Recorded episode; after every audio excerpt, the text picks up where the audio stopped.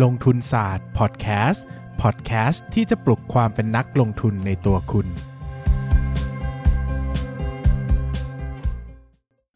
สวัสดีครับ ยินดีต้อนรับเข้าสู่รายการลงทุนศาสตร์พอดแคสต์รายการที่จะชวนทุกคนพัฒนาความรู้ด้านการเงินและการลงทุนไปด้วยกัน ปีนี้นะครับ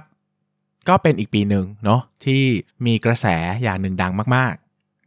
นะครับนั่นก็คือเรื่องของคริปโตเคอเรนซีนะครับที่เราเคยเห็นกระแสมันโด่งดังมากๆ เมื่อประมาณ 2-3 ปีที่แล้วนะครับแล้วก็ตัวคริปโตเคอเรนซีนะครับในวงเล็บบิตคอยเนี่ยที่เราจะพูดกันในวันนี้นะครับก็กลับมาเฟื่องฟูอีกครั้งนะครับโดยเฉพาะช่วงนี้นะครับก็ราคาก็ขึ้นมาทำจุดสูงสุดมากกว่า 30,000 เหรียญนะถ้าจำไม่ผิดนะครับจากช่วงก่อนที่มันทำจุดสูงสุดไว้ประมาณ 20,000 เหรียญนะครับ ซึ่งต้องเล่าว่าผมมาเห็นราคามันวิ่งมาตั้งแต่ 500 เหรียญ1,000 เหรียญ2,000 เหรียญนะนะครับมันขึ้นมาเป็น 10 เด้งแล้วนะครับวันนี้เราก็จะคุยกันว่าเอ้ยแล้วเราซื้อบิตคอยดีไหมล่ะถ้ามันขึ้นขนาดนี้นะครับอนาคตมันเปรี้ยงปร้างขนาดนี้จะซื้อดีไหมนะครับก็ต้องเล่าก่อนเป็นเบสิกพื้นฐาน แล้วก็ทุกคนที่ตามเพจผมมาก็จะเข้าใจอย่างหนึ่งว่า ผมไม่มีปัญหากับบิตคอยเลยนะผมไม่ได้มีมุมมองเชิงบวก แล้วก็ไม่ได้มีมุมมองเชิงลบ ผมไม่ได้มีมุมมองกับบิตคอยอะไรเป็นพิเศษเลยครับ เอออาจจะแปลกนะ แต่ผมอะ่ะจะสนใจเฉพาะสิ่งที่ผมเข้าใจมันแล้วก็สามารถทำมาหากินกับมันได้นะครับ ซึ่งผมก็ไม่ได้บอกว่าบิตคอยมันเข้าใจไม่ได้นะ ยกตัวอย่างเช่น แต่ก่อนเนี่ยผมเคยเข้าไปอยู่ในวงการหาอสังหาริมทรัพย์ปล่อยเช่าเนอะก็หลายคนก็คงจะทราบมันก็จะมีแนวทางว่าหาอสังหาริมทรัพย์นำไปกู้ธนาคาร แล้วก็มาปล่อยเช่า เอาค่าเช่าไปจ่าย เอาไปจ่ายธนาคารเนอะแล้วเราก็เหมือนได้บ้านฟรีอะไรฟรีก็ว่าไปนะครับ ผมก็เคยไปใช้ชีวิตอยู่ในวงการเนี่ยประมาณสัก2อสเดือนเนาะก็ไปหาข้อมูลไปดูคอนโด ไปดูตึกไปดูอะไรอย่างเงี้ยนะครับเพื่อที่จะหาลงทุนอะไรอย่างเงี้ยซึ่งผมก็ค้นพบว่าผมไม่เข้าใจมันอะอืมคือมันก็ไม่ใช่เรื่องที่เข้าใจยากนะว่าอสังหาตรงนี้จะดีไม่ดียังไง แต่มันก็ต้องใช้ศาสตร์อีกแบบหนึ่งก็ต้องไปคุยกับผู้คนไปดูทำเล ไปเข้าใจกลุ่มลูกค้าไปตกแต่งไปแก้ไขไปโอนไปอะไรเงี้ย ซึ่ง ผมทำแล้วผมไม่เข้าใจอะคือผมหนึ่งคือผมไม่ชอบด้วย เพราะว่ามันต้องออกไปเจอผู้คนเยอะต้องออกไปทำอะไรเยอะมันก็เหนื่อยนะครับสองคือผมก็ไม่ได้เข้าใจมันอย่างจริงจังโดยเฉพาะเรื่องการคาดการทำเลคาดเดาเลยคือ อาจจะเป็นทางที่ผมไม่ถนัด ผมก็จะไม่สนใจมันไปเลย คือมีโอกาสเข้ามาใด ๆ ผมก็ไม่ได้ก็ไม่ได้เลือกจะคว้าไว้นะครับ ถึงแม้ว่าคำนวณดูแล้วอาจจะดูดีอะไรเงี้ย แต่ผมก็รู้สึกว่าผมไม่ไม่ได้เข้าใจมันจริงๆนะครับ ซึ่งแน่นอนว่าผมก็ไม่ได้มีมุมมองเชิงบวก หรือว่าเชิงลบอะไรเป็นพิเศษกับอสังหาริมทรัพย์ให้เช่า คือถ้าใครสามารถซื้อไปทำได้ก็ดีนะครับ ถ้าใครซื้อไปทำแล้วไม่ดีก็ไม่แนะนำเนอะก็ง่ายๆ แต่โอเค ผมมีมุมมองเชิงบวก ต่ออสังหาริมทรัพย์ให้เช่ารูปแบบกองทุนหรือรีดพวกนี้เนี่ยผมรู้สึกว่าเข้าใจง่ายเออซื้อง่ายเข้าใจง่าย แต่พอมาเป็นอสังหาริมทรัพย์จริงๆเนี่ยผมเข้าใจไม่ได้ ผมก็เลยเฉยๆอะก็คือไม่ได้ติดตามไม่ได้สนใจมันจะดีไม่ดียังไง เราทำไม่เป็นเราก็ไม่ยุ่งนะครับก็เหมือนกับบิตคอยเหมือนกันนะครับก็ แล้วเราไม่มีมุมมองเป็นพิเศษใด ๆ นะครับแต่ก่อนก็จะมีดราม่าเยอะนะครับพอผมโพสต์บิตคอยในวันที่มันดีก็จะโดนดราม่าว่าเชียร์ให้ซื้อบิตคอยพอผมโพสต์บิตคอยในวันที่ไม่ดีก็จะโดนดราม่าว่าโพสต์ให้ไม่ซื้อบิตคอยผมก็ไม่ได้มีปัญหาเลยผมไม่เข้าใจเลยว่าช่วงก่อนบิตคอยมันดูเป็นเป็นเขาหรือเป็นความเชื่อหรือเปล่าทำไมคนที่เขาซื้อเขาต้องต้องมา มีอะไรมากมายกับคนที่ไม่ได้ไม่ดีไม่ได้มีปัญหาอะไรอย่างผมนะ แต่ผมก็เข้าใจได้บางทีบางที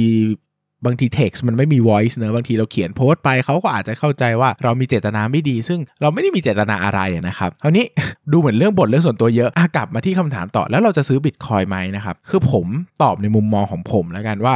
ผมมันไม่ได้ซื้อบิตคอยแล้วก็ไม่เคยคิดจะซื้อบิตคอยด้วยนะตั้งแต่ตั้งแต่ยุคนู้นเลยนะครับ500 พันหนึ่งนะสองพันแล้วก็ไม่ได้เสียดายด้วยนะที่ไม่ได้ซื้อ อันนี้ก็ไม่ได้แบบองุ่นเปรี้ยวนะครับ แต่คือผมมารู้สึกว่าผมไม่ได้เข้าใจมันจริง ๆ เออ ผมไม่ได้เข้าใจมันจริง ๆ ดังนั้นเนี่ยถ้าเราซื้อสินทรัพย์ที่เราไม่เข้าใจเนี่ยเราจะไม่กล้าซื้อเยอะอะง่ายๆ สมมติมีเงินอยู่ร้อยหนึ่งอย่างเงี้ย ถ้าเราจะซื้อสินทรัพย์ที่เราไม่เข้าใจอะ บางทีอาจจะยอมซื้อแค่ 1 บาทหรือ 2 บาทเต็มที่ ซึ่งผมคิดว่าการที่จะซื้อ 1 บาทหรือ 2 บาทเนี่ยนะครับ มันสุดท้ายแล้วอะถึงมันจะดีมากอะไรมากเนี่ย มันก็ไม่ได้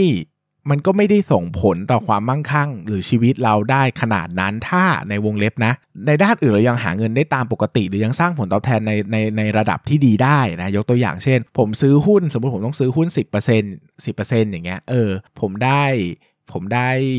ได้ลงทุนตรงเนี้ยแค่สิเนี่ยผลตอบแทน10%เนี่ยมันก็ไม่เท่ากับ1%นั้นที่ขึ้นมาเป็นเด้งแล้วเข้าใจไหมครับ ดังนั้นเนี่ยพอเทียบเป็นตัวเงินเนี่ยมันไม่ได้มีผลสำคัญใดๆกับผมนะครับ ผมก็เลยไม่ได้ความสนใจ เพราะว่าถึงแม้ผมจะลงทุนเนี่ยมันก็ไม่ได้เปลี่ยนชีวิตในแง่ของผลการลงทุนรวมๆใด ๆ ก็ตามนะครับเหตุผลที่ผมไม่ลงทุนก็คือ ผมไม่สามารถประเมินมูลค่ามันได้นะครับ คือการลงทุนมันมี2ปัจสองมี 2 แนวคิดเนาะไม่มูลค่าพื้นฐานก็ปัจจัยพื้นฐานนะ คือปัจจัยพื้นฐานผมก็พอมีความรู้บ้างเรื่องบิตคอยนะครับ แต่ผมก็ต้องยอมรับว่าผมประเมินมูลค่ามันไม่เป็นอะ่ะเออไม่ไม่อยากใช้คำว่าไม่ได้ ผมประเมินมูลค่ามันไม่ได้ แต่อาจจะมีคนที่ประเมินมูลค่ามันได้ก็ได้นะครับ ซึ่งผมเชื่อว่าจริง ๆ แล้วบิตคอยมันเป็นเรื่องของระบบเงินตราเนอะว่ามันอาจจะต้องมีแบบ แนวคิดอาจจะเหมือนทองคำอะว่ามันอาจจะแบบใช้เป็นตัวแทนระบบเงินตราสกุลหนึ่ง แต่มูลค่าที่เหมาะสมของมันจะอยู่ตรงไหนนะ มูลค่าที่ใช่ของมันจะอยู่ตรงไหนนะ อันนี้พอมันคำนวณไม่ได้ก็เหมือนทองคำคือผมก็ไม่ได้มีปัญหากับการลงทุนทองคำนะ แต่ผมก็ไม่ได้ลงทุนทองคำเฉยๆอะไรเงี้ยนะครับ ดังนั้นเนี่ยใครที่จะซื้อบิตคอยต้องกลับมาตั้งคำถามว่า ซื้อเพราะอะไร และจะขายเมื่อไหร่อย่างไร เพราะอะไรนะครับ ถ้าเราซื้อแบบ เทคนิคอลดูกราฟอ่ากราฟกำลังขาขึ้นอ่า golden cross ตัดขึ้นนะ EMA SMA ตัดขึ้นวอลุ่มเข้าซื้ออ่าแบบนี้ถึงเวลา dead cross ตัดลง EMA ตัดลงอ่าวอลุ่มจะอะสมมติวอลุ่มลงหนักกดขายอะไรเงี้ยนะครับ ก็เข้าใจได้นะครับ ไม่ได้มีปัญหาก็เหมือนหุ้นหุ้นก็มีเทคนิคอลผมก็ไม่ได้มีปัญหากับการเทรดหุ้นแบบเทคนิคอลนะครับ แล้ว valuation ล่ะ ถ้าจะ valuation หรือลงทุนแบบพื้นฐานลงทุนอย่างไร สมมุติว่าเราไปหาอัตราส่วนหนึ่งมาได้วงเล็บขำๆนะ อันนี้คือขำๆเช่น อัตราส่วนระหว่างมูลค่าบิตคอยรวมกับอัตราส่วนมูลค่าเงินตารวมของโลก สมมุติเราไปเจอเลขศักดิ์สิทธิ์มาว่ามันต้องมีสัดส่วนเท่าไหร่มันถึงจะเหมาะสมอะไรใด ๆ ก็ตามอะไรเงี้ยนะครับแบบนั้นเราจะลงทุนก็ได้ ผมก็ไม่ได้มีปัญหาใด ๆ เหมือนกันก็เอ้ยก็ได้อยากจะลงทุนก็ได้แนะนำไปนะครับ คราวนี้ ก็เลยกลับมาตั้งคำถามกันว่าคนที่จะลงทุนอะจะลงทุนยังไง เออ ใช้เหตุผลอะไรในการจะตัดสินใจลงทุนนะครับ เพราะว่าคนที่บอกว่าซื้อซื้อไปแล้วก็ถือไปยาวๆ โดยไม่คิดอะไรเนี่ย อันนี้ผมก็ไม่ได้เห็นด้วยเท่าไหร่นักนะครับผมว่า เฮ้ย เราเป็นนักลงทุนเราควรจะมีแผนการนิดนึงว่าเราจะซื้อเมื่อไหร่ จะถือเมื่อไหร่ จะขายเมื่อไหร่นะ มีจุดคัดลอสไหมมีจุดเทคโปรฟิตไหมอะไรยังไง มันจะต้องมีคำตอบตรงนี้ในใจด้วยนะครับ แล้วก็จะซื้อในสัดส่วนเท่าไหร่ล่ะ จะวางแผนการลงทุนยังไง จะพอร์ตใหญ่จะมีเท่าไหร่จะถือบิตคอยเท่าไหร่อะไรเงี้ยนะครับก็เป็นก็เป็นสิ่งที่ผมว่ามันไม่ต้องเป็นบิตคอยหรอกมันเป็นสินทรัพย์อะไรก็ตามเนี่ยก็ต้องคิดแบบนี้เหมือนกันหมดเนาะเพราะว่าจริง ๆ แล้วเนี่ยผมตอบแบบนี้เนาะเดี๋ยวก็จะมีคนมาด่าว่าเฮ้ยตอบแบบกำปั้นทุบดินว่ะแบบเออตอบแบบซื้ออันนี้ดีไหมก็ ก็ตอบแบบถ้าเข้าใจก็ซื้อได้ แต่ผมรู้สึกว่ามันก็เป็นอย่างนั้นจริงๆอะเข้าใจไหมเนอะนะครับผมว่าเฮ้ยคนที่จะมาตอบให้คุณซื้อบิตคอยน์หรือไม่ซื้อบิตคอยน์ผมว่ามันก็มีเยอะพอสมควรแล้วแหละอะไรเงี้ยนะครับแต่ผมอยากจะพูดในอีกมุมหนึ่งละกันว่าเฮ้ยจริง ๆ แล้วอะเราเราฟังจากตัวเองดีกว่า เออ เราตอบคำถามจาก inner ภายในเราดีกว่าว่า เรารู้มันพอหรือยังอะ พอแค่ไหน พอในสัดส่วนจะซื้อสักกี่เปอร์เซ็นต์ของพอร์ต แบบนี้ผมว่ามันเข้าใจได้เนอะเพราะว่าผมที่ออกมาพูดเนี่ยก็ไม่ได้จริง ๆ ก็ไม่ได้มีปัญหาอะไรกับบิตคอยน์แต่คือ ผมก็เห็นคนรอบๆตัวผม ช่วงนี้ก็กลับมาเทรดบิตคอยน์ซื้อบิตคอยน์กันอะไรอย่างเงี้ยนะครับซึ่งผมไม่ได้มีปัญหานะถ้าเขากำไรผมก็ยินดีด้วยอะไรเงี้ยนะครับแต่บางคนมันก็จะเริ่มมีแบบเฮ้ยเห็นเพื่อนเทรด เห็นคนนั้นคนนู้นเทรดเฮ้ยฉันมีเงิน ฉันอยากจะลองซื้อบ้าง ฉันจะซื้อดีไหมนะ อะไรอย่างเงี้ยซึ่งคนเหล่านี้ที่อาจจะยังไม่มีพื้นฐานด้านการลงทุนอะถ้าเขาไปเจอ บทความหรืออะไรก็ตามที่แนะนำให้ซื้อเขาก็อาจจะเชื่อว่าต้องซื้อ หรือว่าถ้าเขาไปเจอบทความหรืออะไรก็ตามที่บอกว่าไม่ซื้อเขาก็อาจจะเชื่อว่าไม่ซื้อ แต่ผมอยากจะเป็นบทความหรืออะไรก็ตามที่บอกว่า คุณจะซื้อหรือไม่ซื้อคุณต้องตั้งอยู่บนเหตุผลอะไร ใช้ความเชื่อใช้ความคิดแบบไหนเนาะอย่าไปเชื่อตามที่ใครบอก แต่ต้องเชื่อ เพราะว่าคิดเอง ถ้าคิดเอง